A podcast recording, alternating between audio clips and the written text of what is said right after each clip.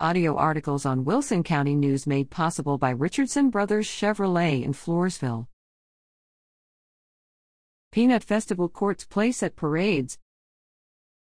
The Floresville Peanut Festival Court of Ancestral Remembrance Royal Court and Children's Court float down US 87 October 30th as part of the 32nd annual Sutherland Springs Old Town Days celebration. The courts brought home first and second place, respectively.